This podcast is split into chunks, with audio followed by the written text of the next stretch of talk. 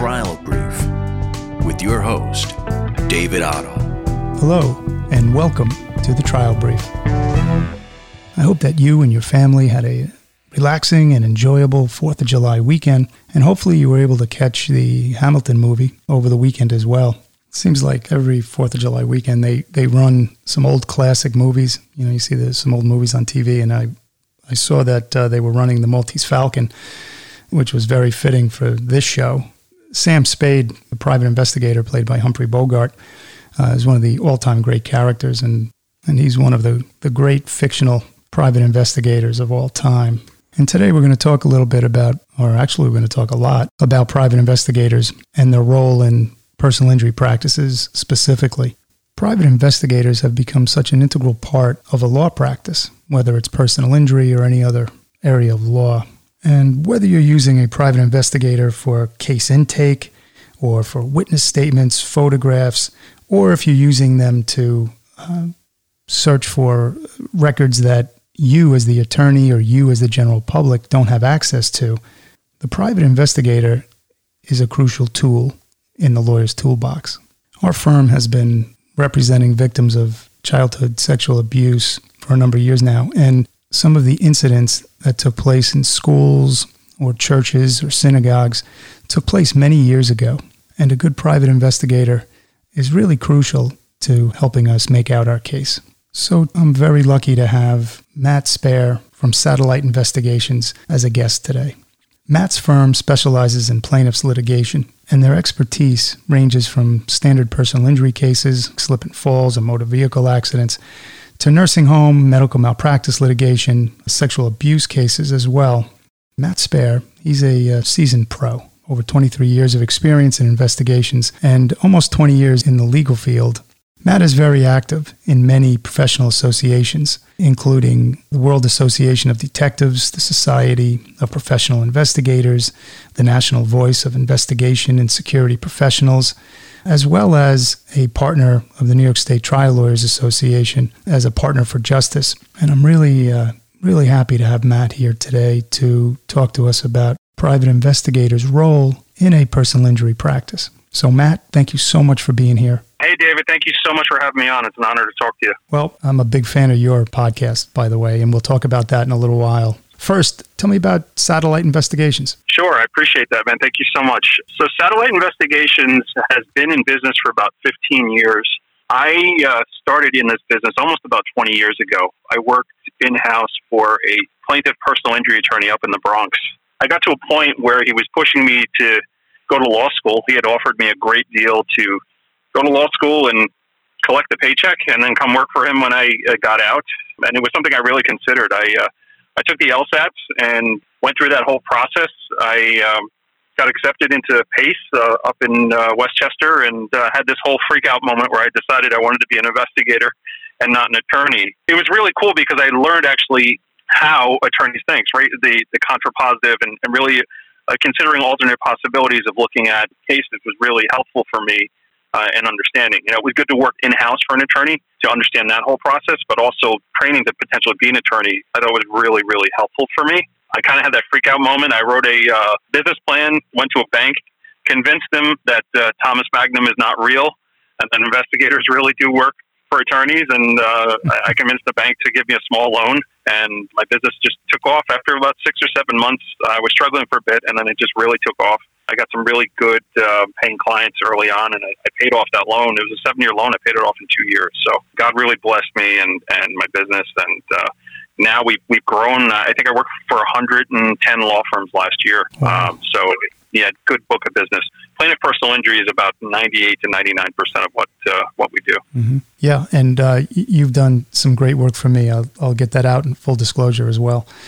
Yeah, I appreciate that. When you were considering going into law. Was investigations always always in the back of your mind, or was it something that really hit you once the decision came about law school? I think you know it. It always like in my mind. I always like problem solving, right? Trying to figure out why something happened was something very early on. I identified that in, in high school, right? That uh, you know, a I like history, and and b I like trying to solve problems. I had a, a, guidance counselor who really didn't give me much guidance. He actually asked me if I was going to college after I'd been accepted.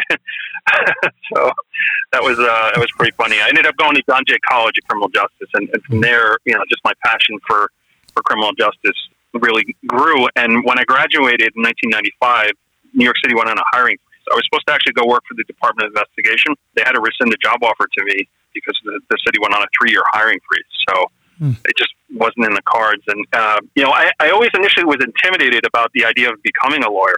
I never saw myself as, as, as doing that. But yeah, I got this opportunity after kicking around for a couple of years doing some investigations to go work for the attorney. And I really started to understand the process of how it all works. And it got to the point where I was drafting notices of claim for this attorney. I was working on um, bill of particulars and, and really just understanding the nuts and bolts, you know, going through depositions and, and highlighting things. Uh, you know, there weren't any scanners or anything really. Uh, you know, that technology wasn't quite there yet uh, at that time. So, uh, you know, have have the young guy in the office thumb through and pick the things out that are important. I really found this love, and, and I gravitated towards plaintiff because I really have this passion of helping people, and it's something that I discovered like during the, you know the the new case intake when you're sitting down with somebody. I always my style was always educating that person on what a lawsuit was and how it worked when you're meeting somebody who's, who's had an accident, they've had just had a very traumatic thing happen to them or one of their loved ones, and being able to actually walk them through the the process was something I really loved doing. Right, I loved having that back and forth with them and feeling like sure. the work that I was doing was important. Going to court and the filing uh, RJIs and things like that, I didn't really care for that too much. There was some skill in that as well, though. Getting to know the court clerks, who they were, and and you know when when your paperwork wasn't completely right, but it was something that you could fix and not have to go back to the office, you know, developing relationships with them so they're not throwing you out the door. I was able to do that. Sure. Um, you know, and it's uh, you know, just finding something that you had in common with these people. I remember there was a guy uh, up in the Bronx that worked in the uh, subpoena records department. I don't remember his name, but he was this really old guy and he had a really long beard, and he was like the grumpiest guy in the world. you know, and every time like we did trying to get subpoena records, like he was just nasty. But I was always kind with him. I figured if I said, "Hey, how you doing? How's your day?" and just took an interest in how you doing, like he actually warmed up to me. And I think he might have retired by the time I, I stopped doing it. But uh, yeah, we developed a relationship, and that spurred the idea of like, "Hey, I can do this, and I want to look into into doing it." So I came to a crossroads, I guess, and, and mm-hmm. decided to be an investigator, not an attorney. Great. You know, speaking about relationships, you do primarily, you know, work in the personal injury field and you, you, formed a relationship over the years, a, a long time relationship, as a matter of fact, with the New York State Trial Lawyers Association. And as you know, I'm a I'm a proud longtime member as well. Yeah. Why, why don't you tell us a little bit about that? Yeah, great. That's uh, actually a great question, man. Thanks for uh, for asking about that. So when I was very early uh, on in, in the business, I actually had a relationship with uh, with a guy named John Afrides. anyone who's been practicing law in New York knows who John Afrides is if you try cases, right? John is the uh, trial photography expert. And uh, I had met John through a big case I worked on for the attorney that I was working for before I started my own business. John was gracious enough to take me to uh, Decisions back in 2005. And he said, Hey, come help me at my booth. You know, you can bring your business cards with you and I'll introduce you to some people. And, and this was the time in Decisions where they actually let us stay for lunch. So I got to sit down at a you know seven two inch uh, round table with a whole bunch of lawyers and talk. Right. Well, when so you talk about when you talk about decisions, you're you're referring to the continuing legal education programs that the, the state trial lawyers put on. Correct. Yeah. So the New York City version of that. John was gracious enough to invite me to to uh, be a part of this, and I was you know blown away by how receptive people were there and how nice they were to vendors. And, you know, obviously people know John are. You know, John says Matt's a good guy, then, you know, got my foot in the, in the door there. So I always wanted to be a partner, but I couldn't afford it at that particular time because it is an investment. Being a partner for justice, you know, it's a commitment. Um, but I really believe in what NYSTLA does. I think it's really, really important. You know, having that voice up in Albany, I mean, it's so, so important. And and going to the galas, the, like the law days, further on when I started getting involved and really understanding what you guys do up in Albany, it just really made it that more important to me to be a part of it and always make sure that I support the organization. It's been beneficial for me. You know, it's definitely a mutual relationship. So finally, I was able to join this as a partner. I guess I, I'm about nine years in now, I'm eight or nine years, and I just watched my business grow. And it all stems from just showing up and supporting, right? So if you go to the events, and you actually have conversations with people, you know, don't go to an event and sit in the corner and do nothing and, and expect your business to grow. No, you've got to go out and introduce yourself, you know, and, and get that introduction from one lawyer to another um, has been, you know, paramount for me. Honestly, David, it's about 90% of my advertising budget is what I pay for NYSTLA. And uh, the, the work I get out of it, just it's amazing. So I, I am a staunch supporter of NYSTLA and what they do, and uh, it's just been a great uh, opportunity. And I was actually had the honor, I guess this is about a year and a half ago, to actually uh, teach a program. I put together a, uh, a program with um, Alina Redchenko. Uh, there were a few other lawyers, and, and, we were able to talk about investigations. I had a little segment, and uh, it was great to actually, you know, here is a guy who, who was going to go to law school and was going to be a lawyer, and now all of a sudden, you know, 10, eight or nine years later, I'm actually teaching a CLE. It was kind of like coming full circle for me. Wow. Uh, it was a it was a very uh, you know a proud moment for me personally. You know to be able to do that. Something I always wanted to do. Sure. Oh, that's great. Tell us a little bit about a day for you. You get a call from a, a lawyer who's working on a case.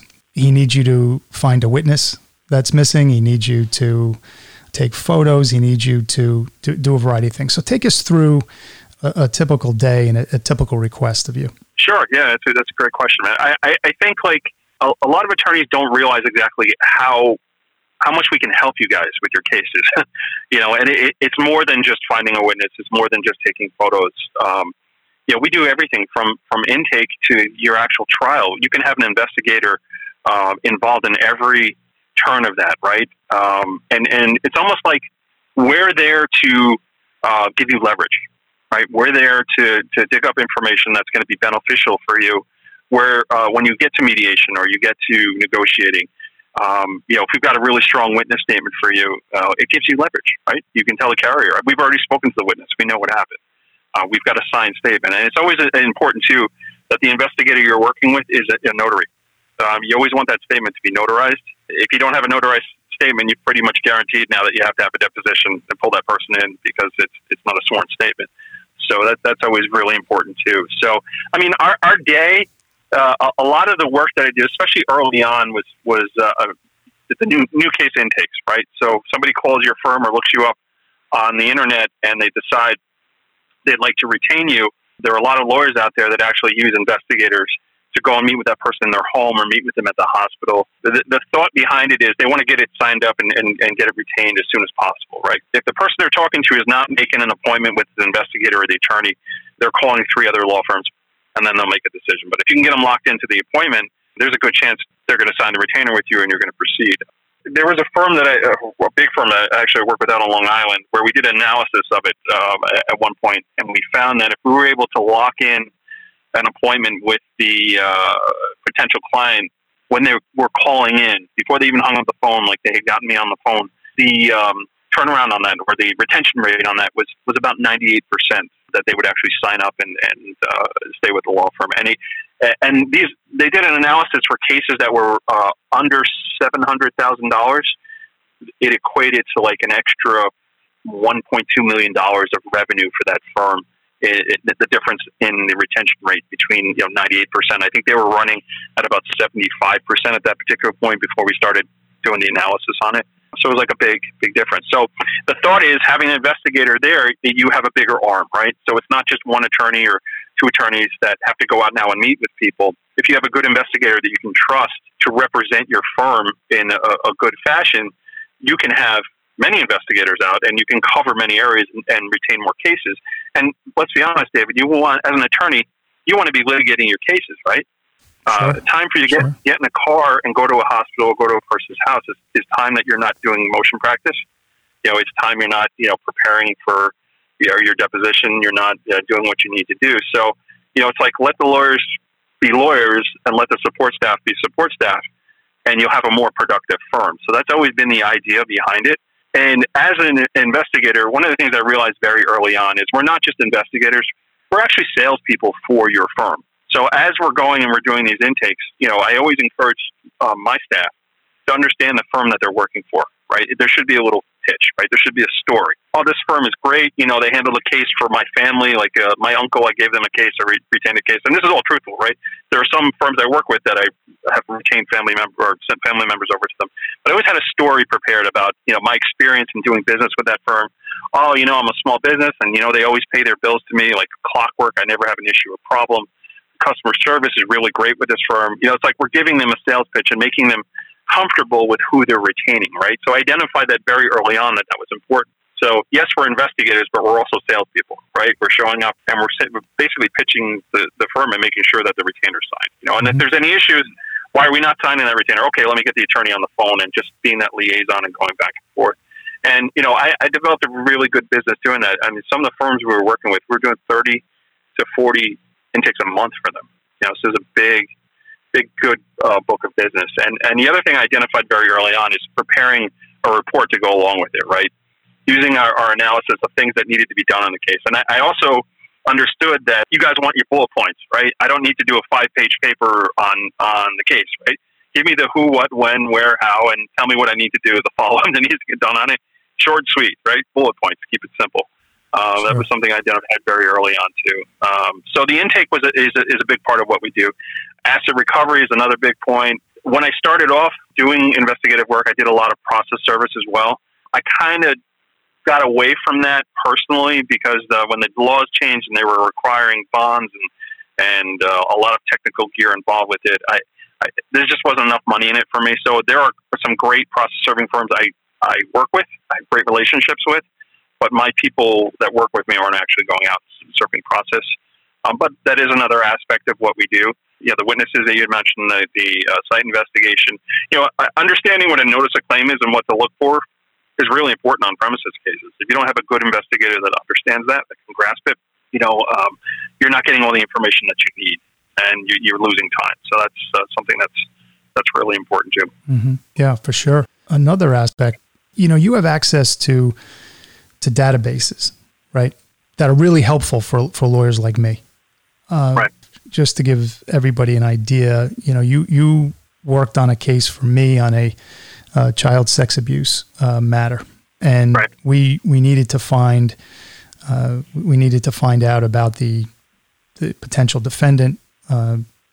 We needed to get some sort of history and, and, and that kind of thing, and and and you were able to put together a, a picture that was very very helpful for us in drafting our complaint and with pursuing you know the claims that that we had yeah, and those cases are really challenging. And, you know, I've actually worked on a lot of those cases in the last, I guess, year, year and a half. Yes, ever since the, the statute has been open to, to file these claims here, we've kind of dabbled in trying trying to help attorneys, you know, get information um, on these cases. is really always a challenge because it, one, it's usually old, right?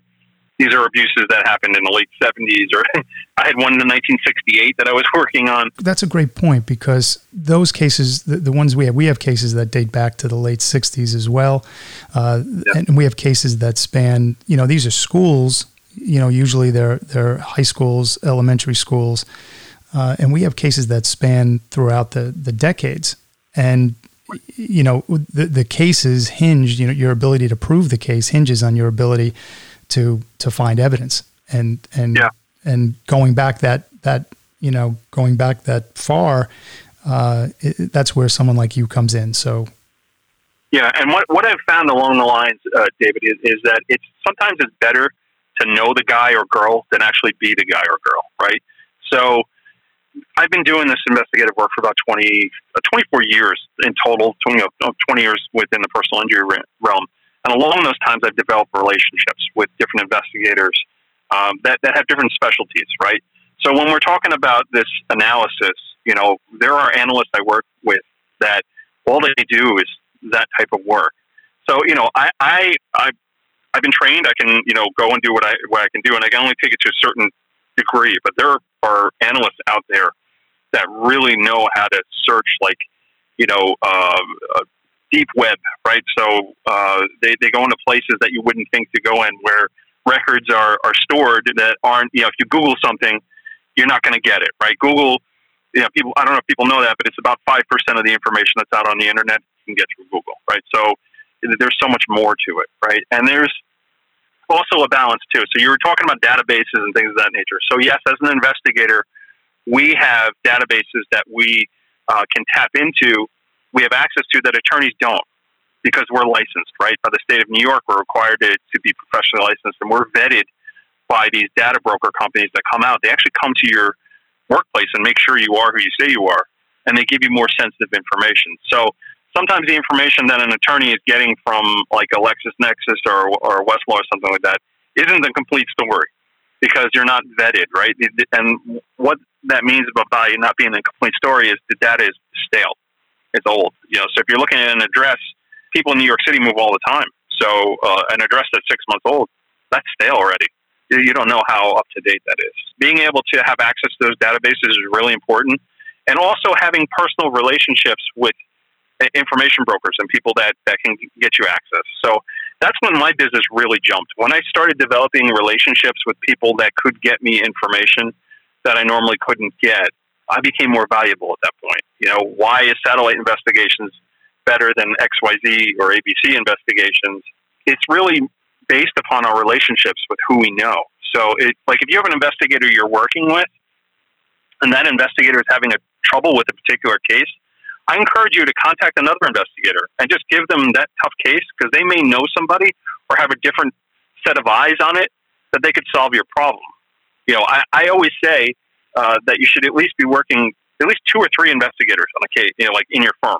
Like having one is just not not good enough because uh, yes, you have your one person that, that you, that's you've developed that relationship and, and is reliable for you, but they're going to be cases that they struggle with or can't get things done too. So even you know with my business, there have been times where for whatever reason we weren't able to to solve it. So yeah, I totally understand that we want a fresh pair of eyes on it, you know, um, uh, to, to get it done. So it's always important to to don't put all your eggs in one basket. Um, and, and, make sure that uh, you're reaching out to these different resources because really uh, investigators do have different relationships with different people or different companies out there. Um, one of the things I identified a couple years ago was the uh, need for technology and really pushing technology. So I developed something I call electronic canvassing, where uh, we had the ability to set up geofencing and keyword searches for major accidents. So you would have like an accident in New York City where somebody might be walking by and they'd see what happened and they say, "Oh my God, I just, I just saw this crazy accident. You know, I hope that person is alive, or I feel sorry for them. You know, prayers for their families." And then they they post about it on social media, and then they they go on with their life. And by the time the police show up, nobody knows about them. They don't exist. So I was able to identify and, form a relationship with a uh, a data company that could get me results on those types of searches. So we were finding direct eyewitnesses for these major accidents that nobody knew about, and they were game changers. I mean, talk about like you know direct eyewitnesses with liability. It, it, it's just amazing. You know, just having that expertise of knowing where to look and how to how to file that stuff is something that maybe would set my company aside from one of the other investigation companies. You know, just something that that we do a little bit different. One of the other things also is the open data uh, search, the 311 system. I uh, developed a relationship with a computer programmer who actually happens to be an investigator as well, who wrote a code to analyze New York City's open data uh, complaint form. As you know, the 311 system is completely online now. So being able to find prior notice on premises cases is also a game changer, right?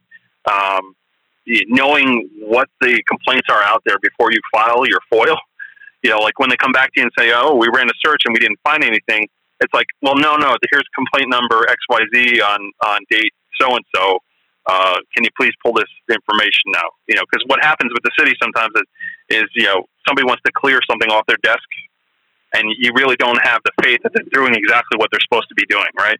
Um, that, that, that FOIL search that you file, are they really actually giving you what you ask for? You're, right. you're taking that at, at, on faith that they, right. they are, and you don't know that. So this was our way to circumvent that. Mm-hmm. So that was another another thing that we do differently as an investigator. So I always like try and approach things differently and expand on my relationships with people to, to problem solve. That's that is what an investigator does, right? We're, we're problem solvers trying to figure out why things happen. Uh, mm-hmm. just kind of rolled with it. Hmm. You're describing, you know, being an investigator. You're in the field, right? You're telling us about intakes. You're you're telling us about interviewing witnesses, and how did how did the the COVID pandemic affect affect you and how you went about your business, and and then tell us a little bit about how it's going now. Yeah, no, it's a great question, man. So listening to the governor, you know, come on and say, uh, you know, we're turning the faucet off was very scary. you know, you know, I, I remember I was in my office in Manhattan and I shared it with a personal injury attorney and we were having a conversation. He goes, uh, yeah, did you hear about the shelter in place? I'm like, shelter in place? What is that? I've never even heard of that before.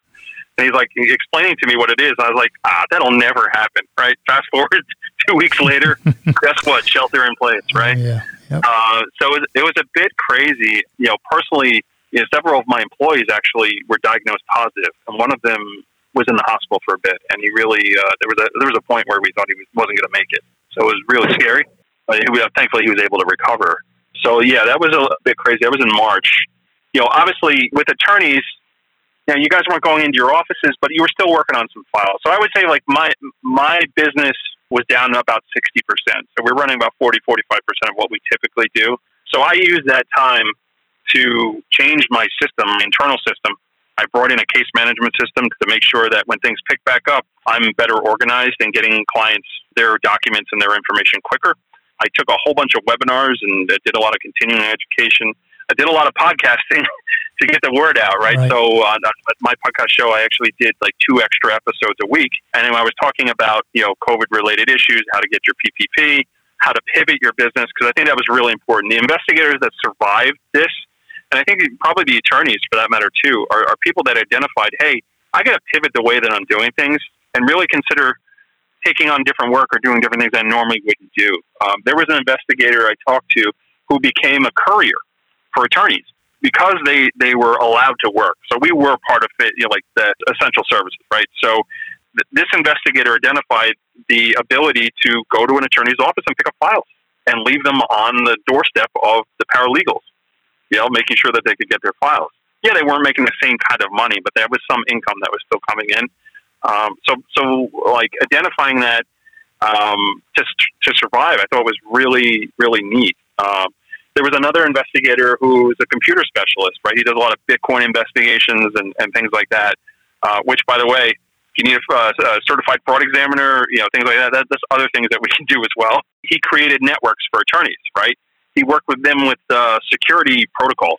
He actually was on the panel for the New York uh, Bar Association for, uh, I guess, putting together what uh, virtual courtrooms were going to look like and the security behind it.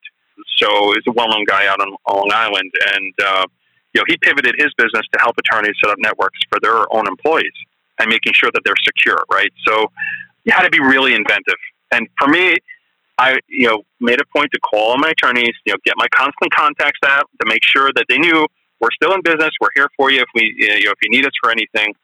And then, you know, all of a sudden the faucet gets turned back on probably about two weeks ago, and it's incredibly busy right now. Just uh, my days, like uh, I'm doing 10, 12 hour days.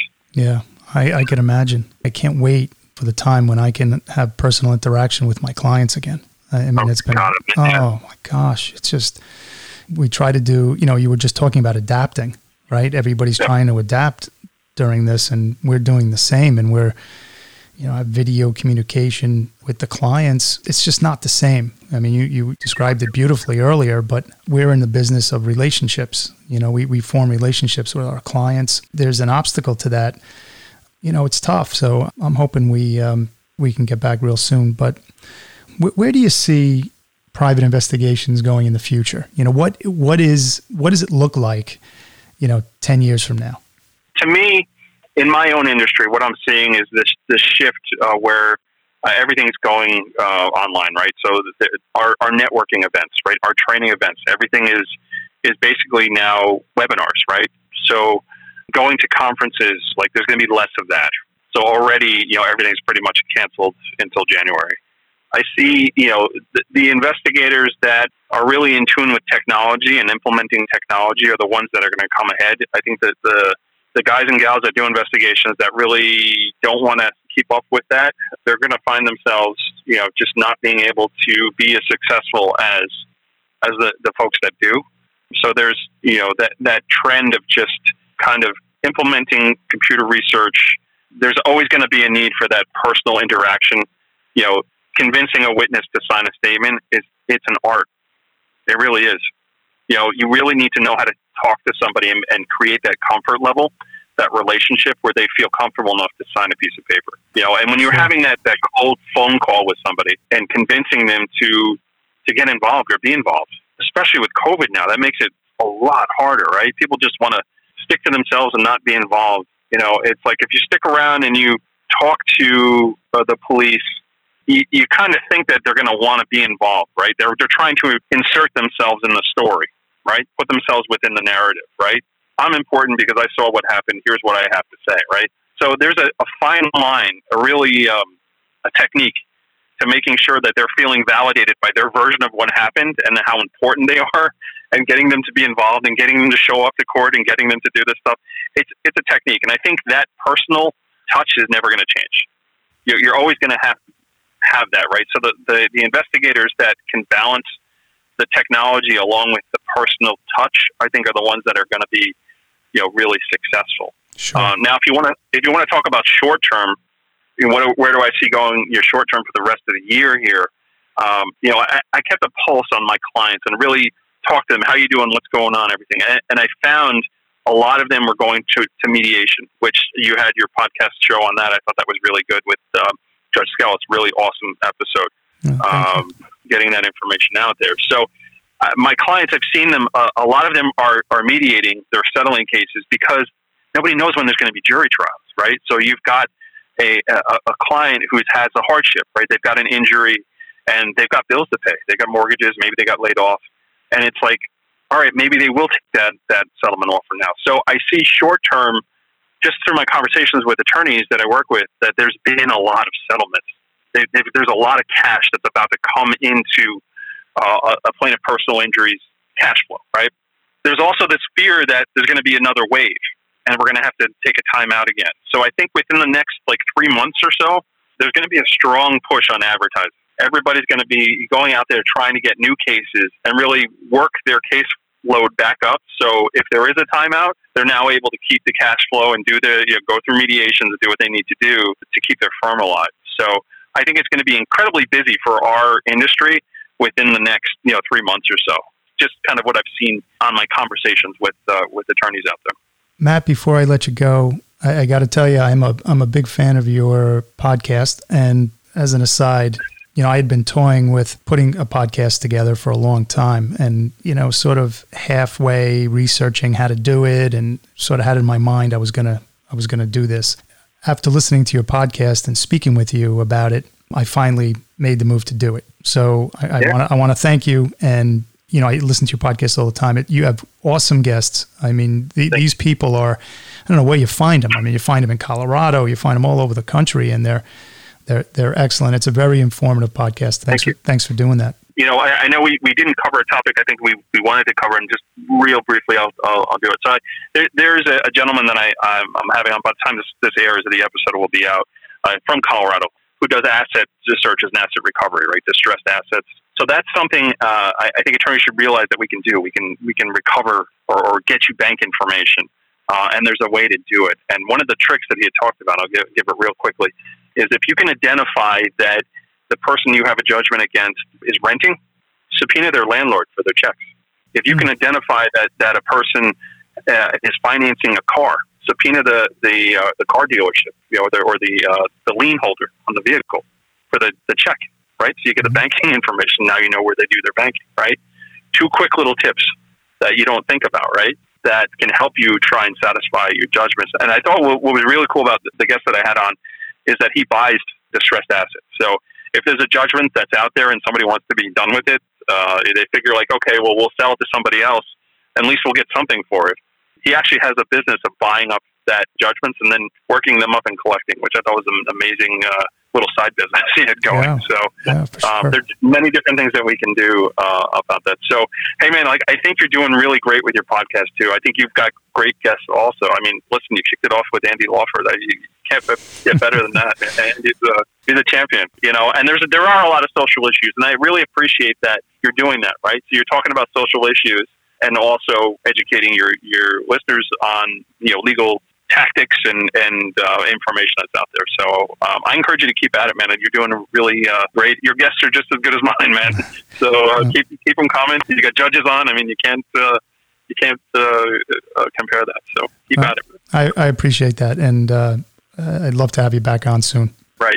So, uh, hey, real quickly, it's PI Perspectives for the podcast, by the way. Mm-hmm. So and, and uh, we could find you could find PI Perspectives wherever you get your podcasts, or is it everywhere? Yeah, good. Yeah, and good. if you, and if you don't like doing the podcasting thing, you can't figure it out. Uh, I have a YouTube channel. It's the same exact show. We've just put uh, some images behind it. Um, you can go on and listen to it that way. PI-perspectives.com is the website. Satellite Investigations is my business. It's satellitepi.com. Uh, you can go check that out. Um, any way we can help a, a personal injury attorney, we're there for you guys. Great. Matt, thank you very much. Stay safe, and uh, we'll speak with you soon. I appreciate it, man. Thanks for the opportunity. Okay, be well. You too. On behalf of David, once again, thank you for listening to this episode. Please take a moment to subscribe and give us a rating at Apple Podcasts. We'll see you next time on The Trial Brief.